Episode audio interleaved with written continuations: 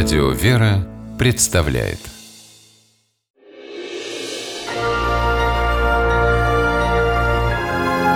Герои моего времени Кондуктор троллейбуса из Казани Ляля Хайбулина мечтала отметить свой очередной день рождения так, чтобы он запомнился надолго. У нее это получилось. 30 июня 2008 года запомнилось не только Ляле, но и 20 казанцам, которым отважная женщина спасла жизни. Погода в тот день была щедра на сюрпризы. Яркое солнце затянули тучи, поднялся ветер, хлынул ливень. Ляля в это время работала.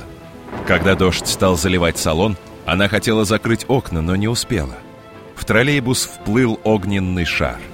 Среди пассажиров началась паника, а шаровая молния устремилась прямо к валидатору, устройству, проверяющему проездные, которое держала в руке Ляля.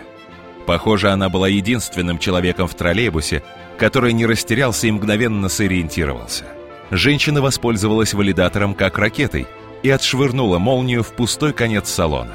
Тогда Ляля не волновалась, а вот, вспоминая о тех секундах, сильно переживает. Отсюда окно вылетела шаровая молния. Я сделала так и сразу, как шаровую молнию увидела, почувствовала сразу, как увидела сразу бросилась туда, как мячик.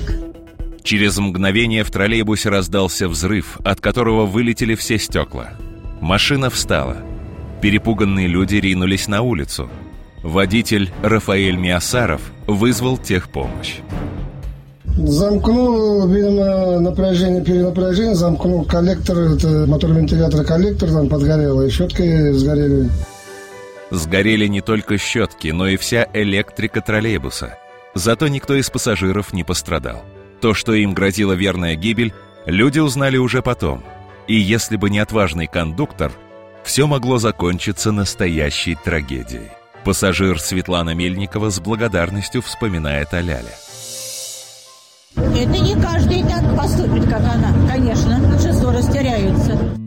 Для самой Ляли эта встреча с шаровой молнией не первая. Женщина говорит, что с детства притягивает молнии и знает, как нужно себя вести. Не кричать, не делать резких движений. И все же случай в троллейбусе Ляля считает чудесным спасением, которое судьба подарила ей на день рождения.